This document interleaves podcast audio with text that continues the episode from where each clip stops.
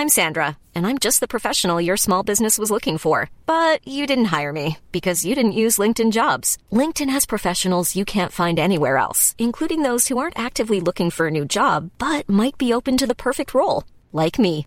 In a given month, over 70% of LinkedIn users don't visit other leading job sites. So if you're not looking on LinkedIn, you'll miss out on great candidates like Sandra. Start hiring professionals like a professional. Post your free job on linkedin.com/people today.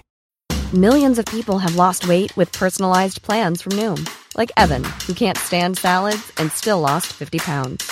Salads, generally, for most people, are the easy button, right? For me, that wasn't an option. I never really was a salad guy. That's just not who I am. But Noom worked for me. Get your personalized plan today at Noom.com. Real Noom user compensated to provide their story. In four weeks, the typical Noom user can expect to lose one to two pounds per week. Individual results may vary. This is the Real Lives Untold podcast with myself, Sarah O'Connor. And myself, Trina O'Connor. We're focusing on all things crime and human interest, creating a space for people to tell their stories, the raw, unedited version. He started to sexually assault me. He just said to me, Don't you open your mouth about this. Um, because if you do, no one will believe you. Today we speak with the incredibly brave Anita Byrne, a sexual abuse survivor who waived her anonymity so her attacker could be named. Her uncle, 65 year old Paul Farrell from Breffni Gardens, Baldoyle in Dublin, was jailed for two years in 2022 after he was convicted of sexually assaulting her in the early 90s, starting when she was just 12 years old before her grandfather's funeral. Anita talks to Trina and I about the road to justice and the stark impact the abuse has had on her relationships as well as her mental and physical health. So, Sarah, today on Real Lives Untold, we have Anita Byrne. Anita, you're very welcome to the podcast. Thank you. Hi, girls. Thanks Hi. for having me. Thank you ever so much for very coming to tell this very, very important story. So, I suppose, Anita, you came to our attention because there was some media interest in your story. Um, we've spoken over the last couple of weeks, and we felt that this story needs to be told because there may be other people out there who can relate to Yes, what you've definitely. yeah to what you've been through.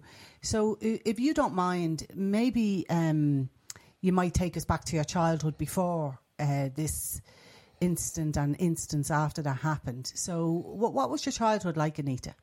I had a lovely childhood. Um, I grew up in town in Emerald Street, Seville Place, um, and we moved to Baldoyle in 1991. Um, my dad is actually from Baldoyle originally, my mum from the flats in Sheriff Street. So that's how come we lived there for the first half, and we moved to Baldoyle then in 91. Um, so my granny and his family and all still were from Baldoyle, apart from a couple of brothers lived down in Meath. So it was a huge family. My dad is one of 15. Wow, Yeah. There was nine boys and six girls. exactly the same as my dad. Would you believe? Yeah, That's yeah. mad. Nine Yeah. boys, six girls. Um, and yeah, everything was great, I have to say. Um, happy childhood, never wanted for anything. And life was good until that fateful day. And, and was there many of you in your family? I've only one sister. Okay, So so yeah, the two of you. There's just myself and herself. She's um, seven years older. Right. But we get on so well. She's my best friend, You're apart clo- from uh, the hubby, Apart obviously. from the but hubby. no, like I turn to her for absolutely everything. You know, no matter what's gone on in my life, she's there. Mm-hmm. Yeah. So And if you don't mind, you might speak to us about that fateful day, uh, as as you mentioned. So, up until this point, you had loads of uncles and aunts, and they were always around. And then there was a, a family funeral. Am I that's right? right. So, my granddad, my dad's dad, passed away on the twentieth of July, nineteen ninety two. Um, suddenly, a massive heart attack, and the family was thrown into chaos because it was, as I say, such a big family. But we all idolised him, um, grandchildren and you name it. Like he was just such a lovely gentleman, and we were all devastated. It was such a shock, you know. Um, so he passed on the on the twentieth, and we were constantly over in the house then over the few course of the few days, um, and then I suppose they were obviously making arrangements, funeral arrangements, etc. And he was laid out then in Jennings in Coolock. So we all went over to see him and everything, and that was grand. And obviously, going back to 1992, there was the funerals were in the evening, and then in the morning, the removal, removal mass. Um, so we got to the church on the evening of the funeral, and I've never seen people like that in the church. It was the old church in Baldoyle Village, St. Peter and Paul's. And my God, like we were there, I think the funeral mass was at half five, and I don't think we got back to the house till about eight o'clock. Um, and what age were you then, Anita? I was 12. Okay, and, and And when it's you still very clear in your mind Oh, it's- because it's like when there's a funeral like that as well, it's, Yeah. it's, it's a real clear point as well, isn't it? When you've big time, big time. It's it's like yesterday. Yeah, it's amazing. it's just so smells. I mm. still get smells and things mm. like that's weird, strange. And and when you got back to the house at twelve years of age, after the trauma of the couple of days of this funeral and this really important person in your Yeah. life gone and all of that, what what happened when you went back to the house? The house was packed. Yeah. I mean, family alone fills the house. Yeah. You know, um, but it's a different layout now. They had extensions, etc., put on over the years. But I suppose back then the front door was in the middle, and the stairs as you opened the front door was facing you. And then we had a room either side, which was one was the living room, and the other one was the good room, as me granny called it, where all the ornaments and things were, all our precious things. And we weren't allowed in there, you know, but obviously because of the day that was in it, that room was used as well.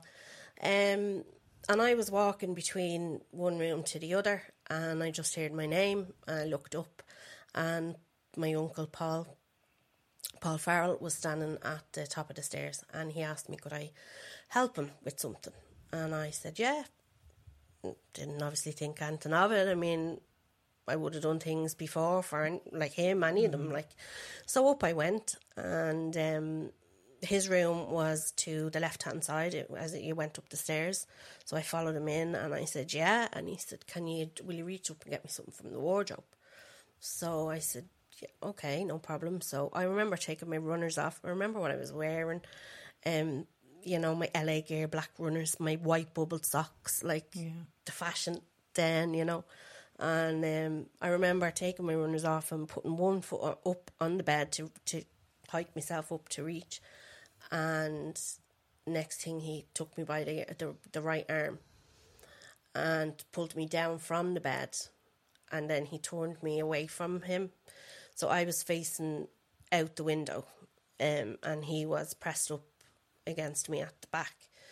It, I, I didn't know what was going on at the time. It, it didn't register that something was wrong. I just, I think I just froze, to be honest. And um, then he started to sexually assault me um, with I, obviously now I know he had an erection. I didn't know what that was at 12 years of age, pressing in against my back, but um, he touched my breasts and put his hand in to, to my underwear. And at that point, I don't know how, I don't know where the strength came from, because, like I said, I had froze completely to the spot.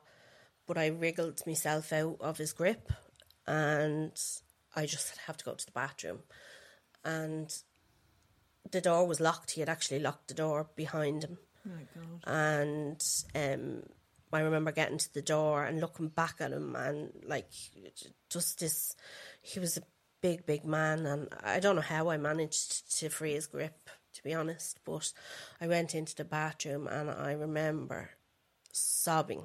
I didn't know why I was even crying. I didn't understand it. Um, why had he done this to me? I knew it was wrong. I knew, you know, it shouldn't have happened. And um, yeah, it took a lot out of me. I was I was in there for a good. It, it felt like forever. I it could have been five minutes, could have been twenty. I, I, di- I don't know. Um, got myself together, wiped away the tears, um, and then I opened the bathroom door to find him standing on the landing. Oh God! And And he's in the meantime, Anita, there were Yeah. people downstairs. Oh, All yeah. of your family were downstairs. Yeah. The house was packed. packed. Oh, My God. packed.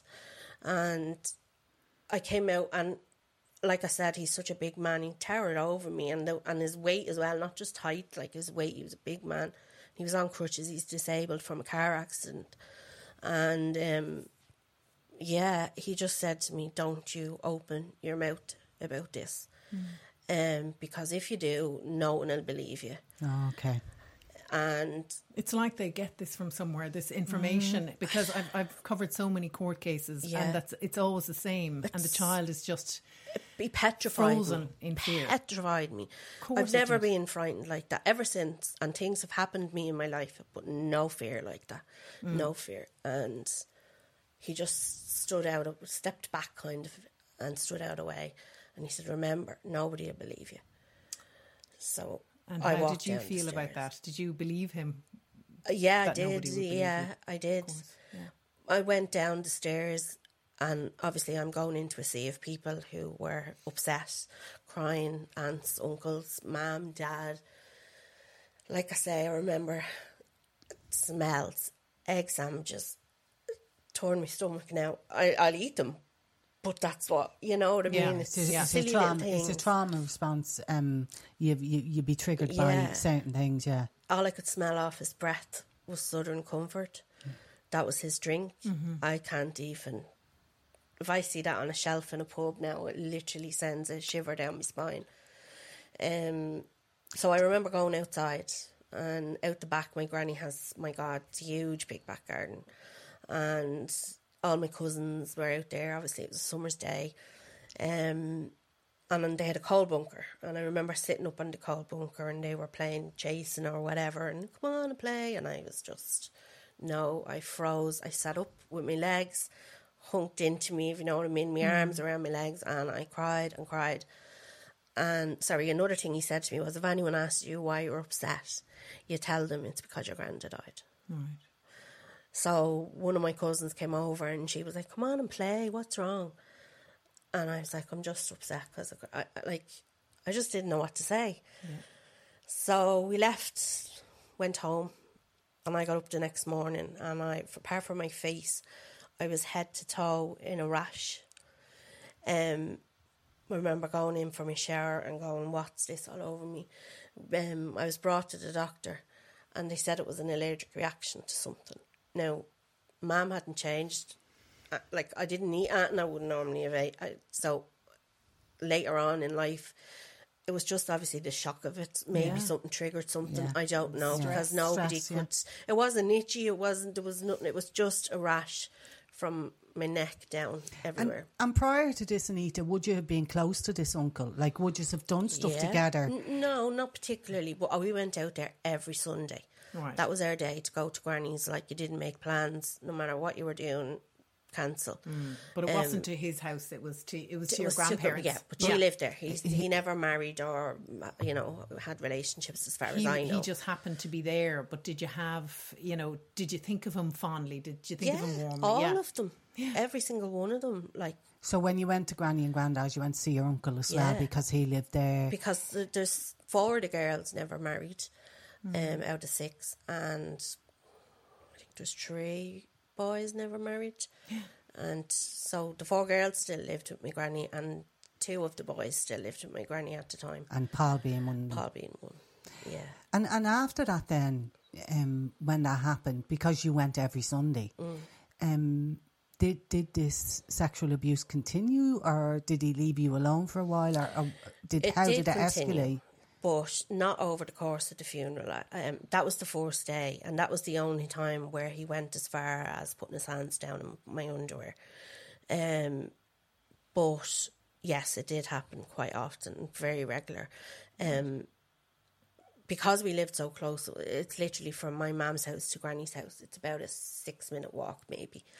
And so, like, mum would say, I'm after making a pot of rice, bring that over to your granny, or I'm after whatever, bring that, go and see your granny. So, it wouldn't necessarily always be on a Sunday. I might be told, go over and bring such a thing over with you. So, what happened was, where the sitting room is based, um, he used to sit in a, an armchair at the window. And you can see directly across the green, there's a massive big green in front of my granny's house. And um, he could see it coming. So I'd be walking across the green and I'd be saying, please don't let him be in the window. Please don't let him see me. And I so wouldn't know till I got really, to- wasn't it? It really was. And I was just thinking as you were speaking, like waiting until you were 12, it was almost like he'd, he'd really thought about this. It wasn't Yeah. an impulse. Mm, no, no. Yeah. But that gets worse further on in, in time with something he said in, in, in later years. Um, we'll get on to that. But yeah, I just remember like if he, I'd only know whether he was going to open the door when I got to the gate and I'd see him standing up out of the chair and I'd say, oh, here we go. So it started at the front door. He just groped me at the front door My God. and a bit like I freeze. I could, just couldn't, and then I'd have to go in and sit and face my granny, and I just didn't know how to react around them. Um, it got to a point where I just refused to go. Like I was Oh, like, okay. I don't want to go. Send my sister. Send dad can go over with it. I'd make any excuse not to go, and that went on for a while. And, and I remember um, my dad saying to me, you know, why aren't you going to see her? You know, that's you know, Grandad died so suddenly, and you- we just never know. And I suppose I was made for forced in a way at that Yeah. age Yeah. To go. Um, so And as you I say, couldn't explain why you didn't want to go, so no, you were really trapped. I wanted to, but I didn't know how to articulate it or what how to even. I didn't know what to say. Yeah. Um, so he the abuse obviously started on the day of Grandad's funeral, um, which was the twenty second or twenty third of July, and then um, it continued on till the following May, nineteen ninety three. So, um, yeah, um, So for for a year. yeah, more or less a, a year, yeah. And how did it stop? Um. Well, on one particular occasion, I just burst in the door when he opened it, and I just was like, in my head, "You're not, you're not touching me again. You're not doing this to me again." And I suppose as well, I had my first boyfriend, and I used to drag him with me. Right. I'd make him come with me. Please, will you come over with me? You never knew what was You going on. You became quite a, a strategist, didn't Yeah. you? You just out ways, was- yeah. If if Yeah. if I can avoid being there, okay. I- yeah. if I can bring someone with me, whether it be in a friend or whatever, and then I started having the, the boyfriend, and he came with me, and any excuse under the sun to not be on my own going in. Yeah. Um, yeah, that's. And, and was there an event that, that made a finally stop? You were saying there earlier something he said later on. Would you mind just? Um, well, it's it's later on, as in it goes going to 2014. Um, so we're going, we're skipping a whole Yeah. many years. But myself and my husband Darren confronted him. We went down to where he lived. He doesn't live in my granny's now. He lives in Breffni Gardens in Baldoyle, and um, uh, in, on in August 2014, we went to confront him. I needed to know why. So what age were you at that stage, Anita? Oh God, how old am I now? I'm 40. So nearly 30. 44. So, so 10 years ago, yeah. Yeah. 30 years. Because that was what year was the abuse? 1992 to 93. Yeah. and then, so I, I just wanted answers. I just Yeah. needed to know why did you pick me out of the whole house full of people that night? Why me? And I got brave, Yeah. but I dragged him with me. Yeah. and um, down we went, and he let us in, and in we went, and he said, "I know why you're here." And I said, "Right." I said, "Well, then, can you answer me some questions?" And he said, "I'll try my best." And I said, "The first thing, why? Why did you do it, and why did you pick me?" And his answer to that, which haunts me, it actually makes my skin crawl, was, um, "It could have been any one of you. Jesus. You were just in the wrong place at the wrong time. You're who I seen, basically. You're who I called." And I took that to be a relief because it could have been one of my younger cousins. And if that had happened then, oh, you know, so I was relieved that happened to me. And Anita, we might just go back uh, to when the abuse stopped. Yeah. Um, back to, to 1992, 1993. Yeah. You said it lasted until the May, the following May, from July to May. And, and as Trina said, you became quite a strategist, you know, the survivor, and you Yeah, kicked, in, you know, in kicked in, and he way. Mm-hmm. knew you weren't going to put up with it anymore. And amazing, you brought your boyfriend along to protect Yeah. you. How did it change you as you were 12 to 13 at that point? How Mm. did it change you as, as a really young teenager? Yeah, I became very volatile. I'm angry, upset, stressed. Obviously, um, it, there was a lot of anxiety. I didn't know that what that was at the time or what it meant, but I, knew, I do now. Um, and I rebelled quite a bit. You know, I started smoking. Um, I started having the odd drink down down in the field, and you know, and my parents never drank. My sister isn't a drinker.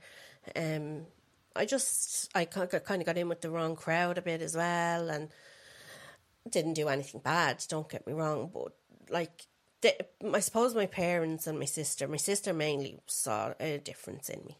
Yeah. Um, growing up in my teenage years, hated school, didn't like school at all. Used to, dad have a pain in me thumb, pain in me toe, and he'd write a note, right, stay in bed. Were you a know, daddy's girl? yeah, Yeah, I you a was. daddy's girl. yeah, I was. So, so an uncle sometimes is like a father figure, isn't it? So mm. that that must have been devastating for mm. an uncle to, Yeah. to do what he did. And just talking about your anxiety, it kind of makes a lot of sense that you had anxiety because mm. even though the abuse had stopped, it started so suddenly. Yeah. It also stopped so So suddenly, suddenly but as well. you were never sure that it may start again. That's So the the anxiety, fear I yeah. had when I went over there. I used to be terrified when I'd have to go on my own. If I had someone with me, I'd breeze in and breeze out, no problem. Um, Because he continued to live there yeah, for some he time. lived there up until about maybe 15 years ago, approximately. Like, he ended up going from crutches to a mobility wheelchair. Um, so he's he's in a wheelchair now. Yeah. He wasn't at the time, obviously, just the two crutches. Um, so yeah, and then I suppose I was much more laid back when he was gone out of the house. yeah. Like, uh, like you know, and my granny was a lady. Um, she only passed away there in 2020 at the lovely age of 92. Wow. Yeah, she was And brilliant. she had 15 children. 15. Then, who was the first person you told, or did anyone suspect, first of all, that something like this had happened to you because of your behaviour? Because the behaviours you're describing are kind of very teenage. teenagey. Yeah, no, know they what I mean? didn't. No, my sister could see a change, but obviously didn't know or understand why. Yeah. Um, I did tell that boyfriend because it was like, please, you know, come with me, and why, Yeah. you know, why do I have to go to see your granny, you know, that kind of way. And then I ended up telling him. I don't think I told him Yeah. extents. Um, so he just knew. Um, and it's funny, uh, he actually gave this boyfriend his first can of cider or beer, whatever Of it course was. he did, yeah. You know, keeping him sweet. Mm-hmm. Um, and I always remember him saying that, like, and he was a year younger than me, actually, 12 and 13. Do you know what I Mm. mean? We were only kids, like, we hadn't a clue. But um, yeah, like, I think he was about 13 when he gave him his first can and he didn't want it like he did, Yeah. he, took it but he didn't Mm. you know didn't drink it um And so, was it was it your sister that you, you told about it? You told the boy the boyfriend, Yeah. but then after the boyfriend, after the What happened? boyfriend then no didn't still didn't tell my sister yeah, and I tell her kept it to everything. Wow. Yeah. um I told a friend um who unfortunately is no longer a friend um but told her so I had her support for many years and then I met Darren and I We just told have to say him Darren is here with you, which is He great. is, yes, moral support. So you told Darren. Yeah, told Darren um, after a few months, I'd say, of of being together. Um, our families are interlinked in a way, Yeah. So it was hard telling him and for him to understand and process. Yeah. Um, we're together twenty six years next month, so it's a long time ago since I told him. Yeah. And it was him that encouraged me eventually to tell my sister. Okay. I suppose that's about 20 years ago now, maybe I would have told her. Um, she went berserk, obviously. She was angry, hurt, upset, wanted to do this, this, and this. but I begged her, no, please don't tell mum and dad. I'm telling you, you know, this, that, and the other. Um, you're the only one that knows, apart from Darren, Yeah. Boyfriend and the ex boyfriend, and my friend. Um, but, But, then, but Anita, when Yeah. it went on for almost a year, like what what was what what was the occasion that made it stop? Like what happened on that occasion that made it stop? Do you C- know- can you recall? I can't recall a specific time. I, I just think he realised when I was bringing people with me, as I say, whether it be a friend worried, or whatever, yeah. he was kind of saying, right, well, she's not coming on her own anymore. So he wasn't able to do what he was able The to do at the door. He didn't, yeah. yeah, he didn't have the opportunity, and but, the but after that, there would have been opportunities, and he didn't. he just didn't. never. No, Mm. no. Um, I don't know why, but I think it was just maybe I had just gotten braver and more brazen, and like I said, I'd become very volatile, and maybe he could see a change in me as Yeah, well. I don't yeah. know. I'm hoping that was The case. the case. Cool fact a crocodile can't stick out its tongue. Also, you can get health insurance for a month or just under a year in some states. United Healthcare short term insurance plans, underwritten by Golden Rule Insurance Company, offer flexible, budget friendly coverage for you. Learn more at uh1.com. Many of us have those stubborn pounds that seem impossible to lose, no matter how good we eat or how hard we work out. My solution is PlushCare. PlushCare is a leading telehealth provider with doctors who are there for you day and night to partner with you in your weight loss journey. They can prescribe FDA-approved weight loss medications like Wegovy and Zepbound for those who qualify. Plus, they accept most insurance plans. To get started, visit plushcare.com slash weight loss. That's plushcare.com slash weight loss. Yeah, really. And so when you told your sister, was that before you confronted Paul Farrell? Oh, it was. Yeah, Yeah. yeah. That was that's about twenty years ago, I'd say. Okay. roughly. Um, And so then you confronted him with Darren. Darren, you were there with her. Yeah, Yeah. He came along with me, um, and 2000, August two thousand and fourteen, Yeah. and um, I just wanted answers, as I said, and off we went down.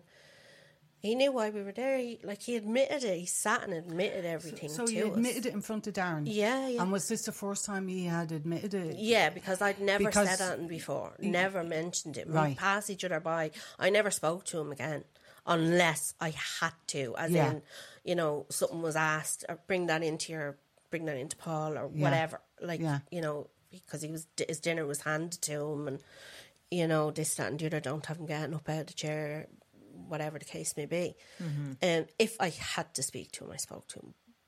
Other than that, no, Yeah. no. Yeah. Um, he makes me skin crawl even to this day. So and then and then obviously you went to the guards at some point. Was that soon after that or What happened with that was um, I I wanted to confront him, like I said, and I did. And then I had had my first child in two thousand and eight, my daughter, and it really hit home me when I had her Yeah. Mm-hmm. Of course. what he had actually done to me. And my anxiety went through the roof. And when I tell you now, I'm sure Darren will agree, and if you were to have my daughter sitting here, she'd say, I'm so overprotective. Like, I, where are you going? Who are you with? Where'll you be? Don't lie to me about well, this. can don't we lie. ever be overprotective? I mean, is no, there we such can't, a thing? But I, You're- I you think know, there's just something extra within me. They're not allowed to have sleepovers. Yeah. They've only ever stayed at my mum and dad's house. They've only ever stayed with my sister. yeah. No, And that's that's That- okay. that's vigilance. That's okay, Yeah. and, and you're being vigilant. I think it's it's really important nowadays as well. Okay. So uh, I know that uh, Darren was with you when you went and confronted him, and you had told your sister at this stage as well. So how did you go to the guards, and how was it received? It was kind of taken out of my hands. Um, what happened was I, as I was saying about my daughter and um, having her, and I was put on medication to get me through life, basically because I wasn't functioning. Um, my depression, anxiety, and my GP decided to send me to see a, a psychologist. Yeah, Yeah. Um, and I had my appointment, and off I went to see him, and I told him. And about two or three minutes after speaking to him, he said, I'm sorry, I'll have to stop you. Um, I just need to pop out for a minute and make a call. I'll be back.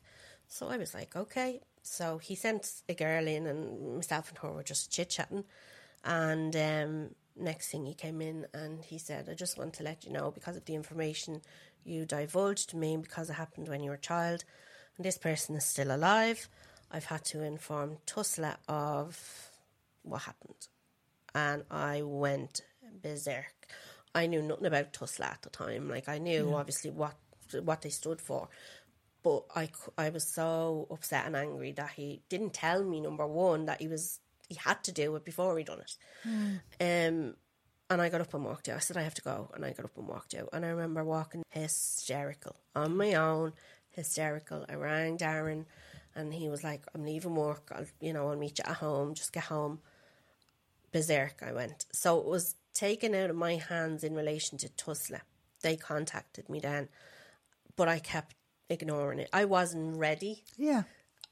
like to to speak about it. I wasn't ready, and they kept getting in touch, and I kept ignoring the letters and ignoring the calls, and eventually, I answered one day, and I got talking to this girl, and um, she came out, and we had to do an interview.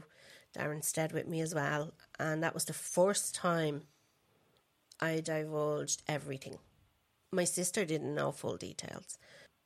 I'm My sorry, God, wh- that was- when was this? that was in 2015. Okay. Yeah.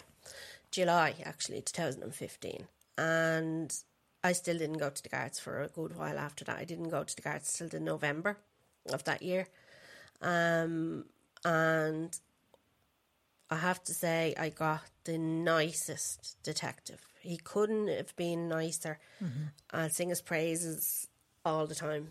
Um, and he took everything on board. He interviewed me, obviously. He interviewed Darren. He interviewed my sister. And he also interviewed an aunt of mine who I told that I had, when I confronted Paul, I told his sister. Um, this would have been an aunt that I got on extremely well with. And, And, and Anita, confided in her.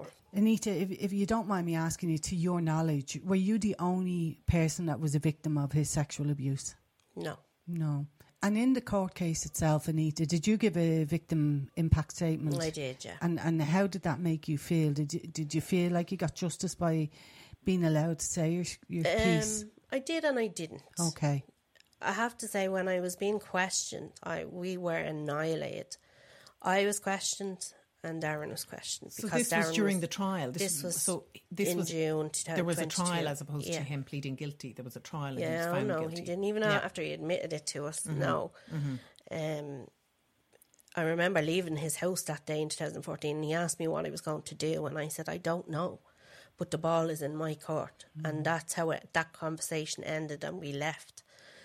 And like I said then, Tusla obviously had to Mm. get involved, so it was out of my hands. And then obviously going to the guards. Um, but we were annihilated. But can I just say about that day that you went to the psychologist? Because anybody listening to this, that I don't want anybody to think that that's the norm because it's not normal No, for I a don't think it psychologist. Absolutely not for a psychologist to. Um, they, they have to under putting children first legislation. They have to. They have an obligation to report, but they would normally uh, consult with you for somebody to just at that point, is Mm, that it? Yeah. for somebody to just get up and walk out of a room and do that is very unusual. So I would hate any of our listeners who may relate to your story to think that that's the That's norm. the norm. because no, it's not. I It's- found it's- it strange, and afterwards I spoke to someone else, Yeah. and they were like, "That shouldn't happen." Yeah, it's highly It was highly done wrongly. Like he, he Yeah. should have explained to you why the processes were before you Before even you divulged divulge, yeah. You know, and I Yeah. s- oh, I didn't realize. Yeah. yeah, but that was obviously taken out of my hands Mm, then, which I felt extremely unfair. Like un- Yeah. it was unfair. I wasn't ready. Yeah. That and was it was the your process. Yeah. Yeah. And you would have been ready at some point. That's oh yeah, hundred percent. I'd always said that I will eventually tell my story, but But it's the protection of potential newer victims. But it's the manner in which this process was done. Mm-hmm. Yeah. That I hope our listeners understand that that's irregular. It's not something that No. would be the norm. Normally, you would be you know, i i the process would There's be a process explained to it, There yeah, is, yeah, the definitely. steps. So and you said just in relation to the trial. So we're moving on to the trial, and you said that you you were when you were in the stand and giving evidence, you were annihilated. So Mm-hmm. Yeah. that's in cross examination, and and I know that the minister has brought in a legislation now to change how complainants Okay. can give evidence. There's there is uh, there's more in favour Mm. and safeguarding for complainants now, which probably wasn't in place obviously No, when you were year, when you were there. and it's not that long ago. Yeah, but yeah, no. But how did you feel annihilated? Um, a couple of things happened. Um, one was a photograph was presented to me, um, and it was a photo of myself at a bar in one of the local pubs in Baldoyle. He's also at the bar. Um, he's looking up. He has his back to me, like he's kind of turned to the side. He's his back more or less to me. He's looking up at a television, and I'm standing at the back of him ordering a drink from a barman. And they wanted to know why, you know, what's going on here, why he's in a photograph together. We weren't posing. I wasn't looking and smiling at the camera. Mm. He wasn't looking. It was That's a- outrageous. it- somebody that took a picture and just snapped. We weren't posing in any way, shape, or form. I, as I say, I'm ordering a drink, not even minding him. Um, it was at a family doubt, occasion. doubt, yeah. yeah. It was at a family occasion and like a christening or something like that. That's Yeah, the only yeah. reason why we were both in the so, same place. so there was the all these time. kind of picking holes in your story. That was one thing. Yeah. Yeah. Another thing they they said they put to me was that we asked him for money Oh. in 2014, okay. which is a complete and utter lie. Mm. Yeah. And they put that to me, and I said no. And she said the sum, um, the figure amount was for a thousand euro because you were in arrears with your mortgage. And I turned around. I don't remember saying this. It was the, the my family in the courtroom with me and Darren that said. I turned around and said, "Well, if it was in arrears with my mortgage, it would take an awful lot than a thousand pound to pay a month for me because mm. my mortgage is over a thousand a month. Mm. Yeah, So the figure didn't make sense, or none of it made sense. And thankfully, the jury believed. Well, they did. They'd no choice in the end because what happened was he said, or the, the his barrister said that I wanted. Seemingly, he had an accident on a bus. Don't know the ins and outs, but he was coming into some money from a claim, and I approached him in 2014. And this is why I was looking for money from this claim. But it turns out he didn't actually have the accident till November 2016. Right. So they tripped themselves up basically Completely. completely and utterly. Um, And, no, and all your nothing. family, you said, were there. Were they all supportive? Did everybody believe you? Because I think when we speak to survivors, very often one of the things that is the biggest struggle for them is sometimes they're not believed by people. And I think that's like, My family okay, is Darren and my mm-hmm. girls, okay. Mm-hmm. my sister, her husband, and her two kids. Okay. They're my family. And as Trina was asking you, you, you got to give a victim impact statement. I did. That was very hard to put together. I'd imagine so. Yeah, it was. Yeah. Because there were so many sample counts that were just taken into account mm. afterwards, wasn't that it? So Yeah, it was hard to put together, hard to articulate what I wanted to say. Um, I mean, I spoke about my granny, I spoke about my granddad. The fact he was cold in his coffin in the church, sitting in the church, when he done that to me that night. Yeah, his own horrific. father, Horrific. and yeah, it was very hard. I didn't know whether I'd be able to read it out myself. Um, it took me a good few days to put together with the help of Darren and my sister. Um, Geraldine is her name, by the way. I give her a mention, Yeah. can fracture a family. Yeah. something and it has. It Yeah, I has, mean, yeah. like I said, my dad was one of fifteen. I lost a family, Yeah. um, but I gained a lot of friends because me telling my story has, I suppose, got people to contact me directly through Facebook or Yeah. people that have gone through similar or the same, you know, situations.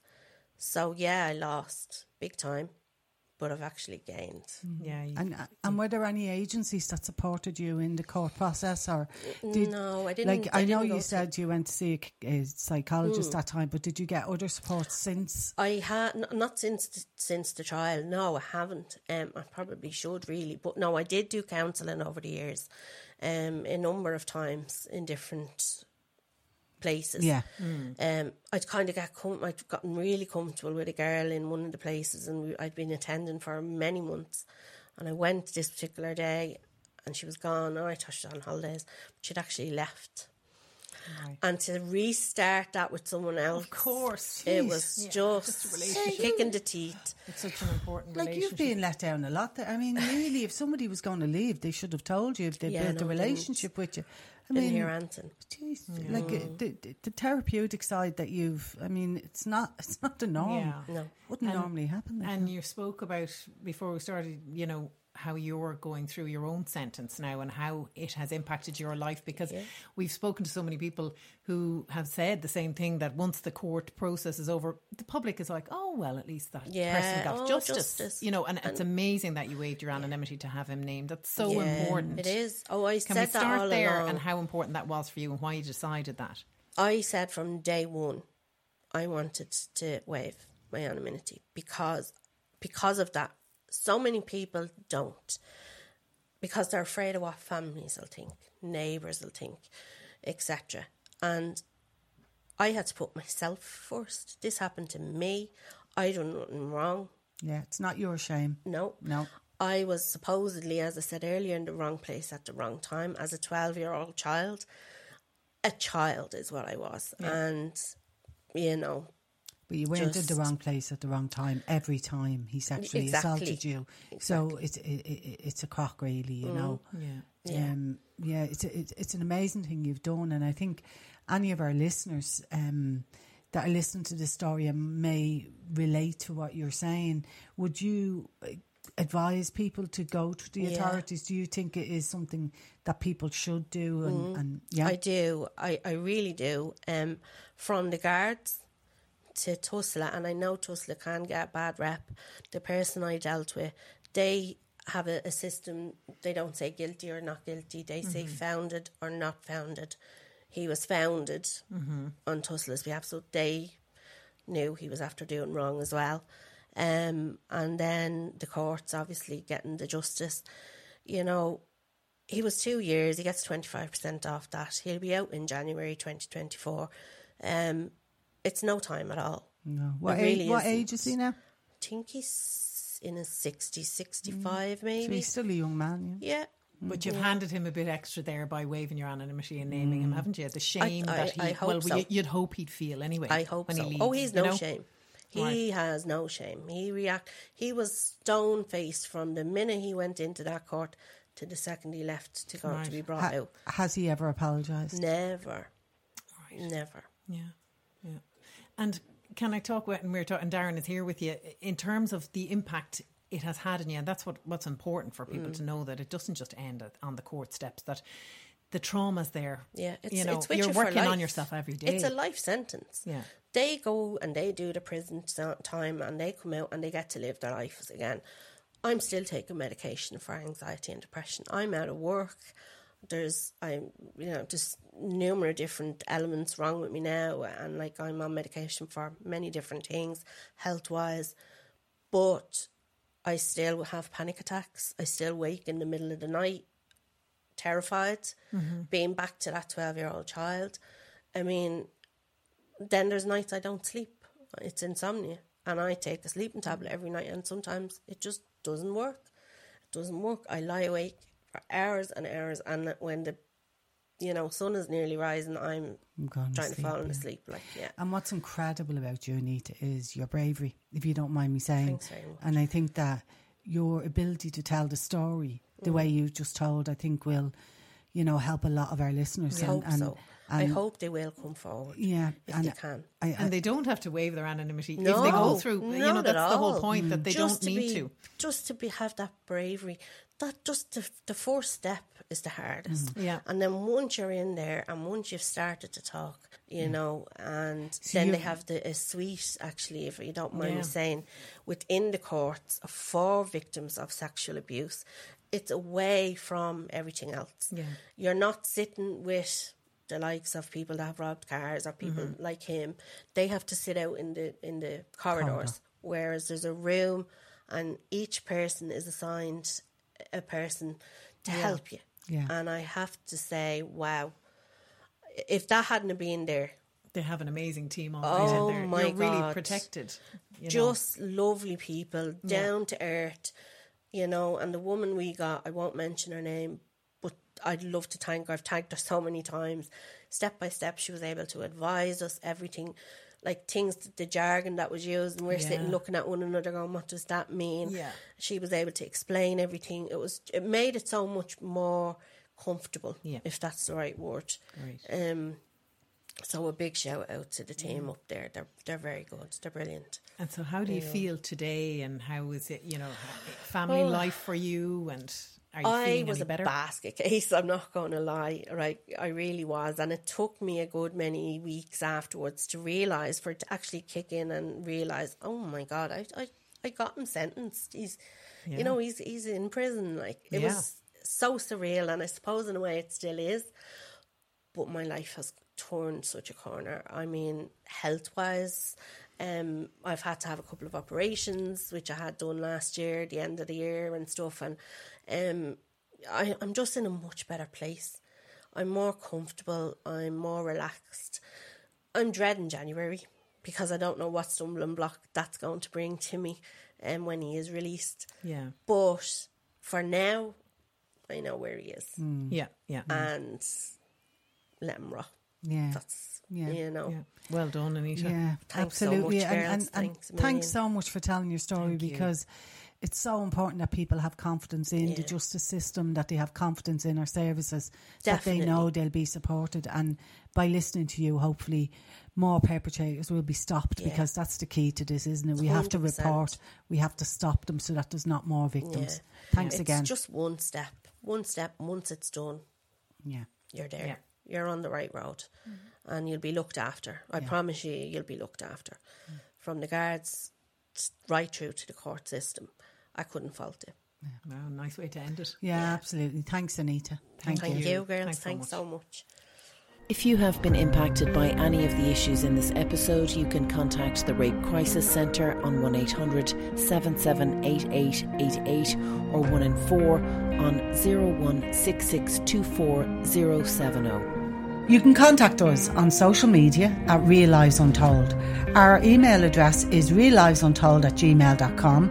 And don't forget to subscribe to hear this season's episodes every Wednesday. You can listen on Apple, Spotify, or wherever you get your podcasts.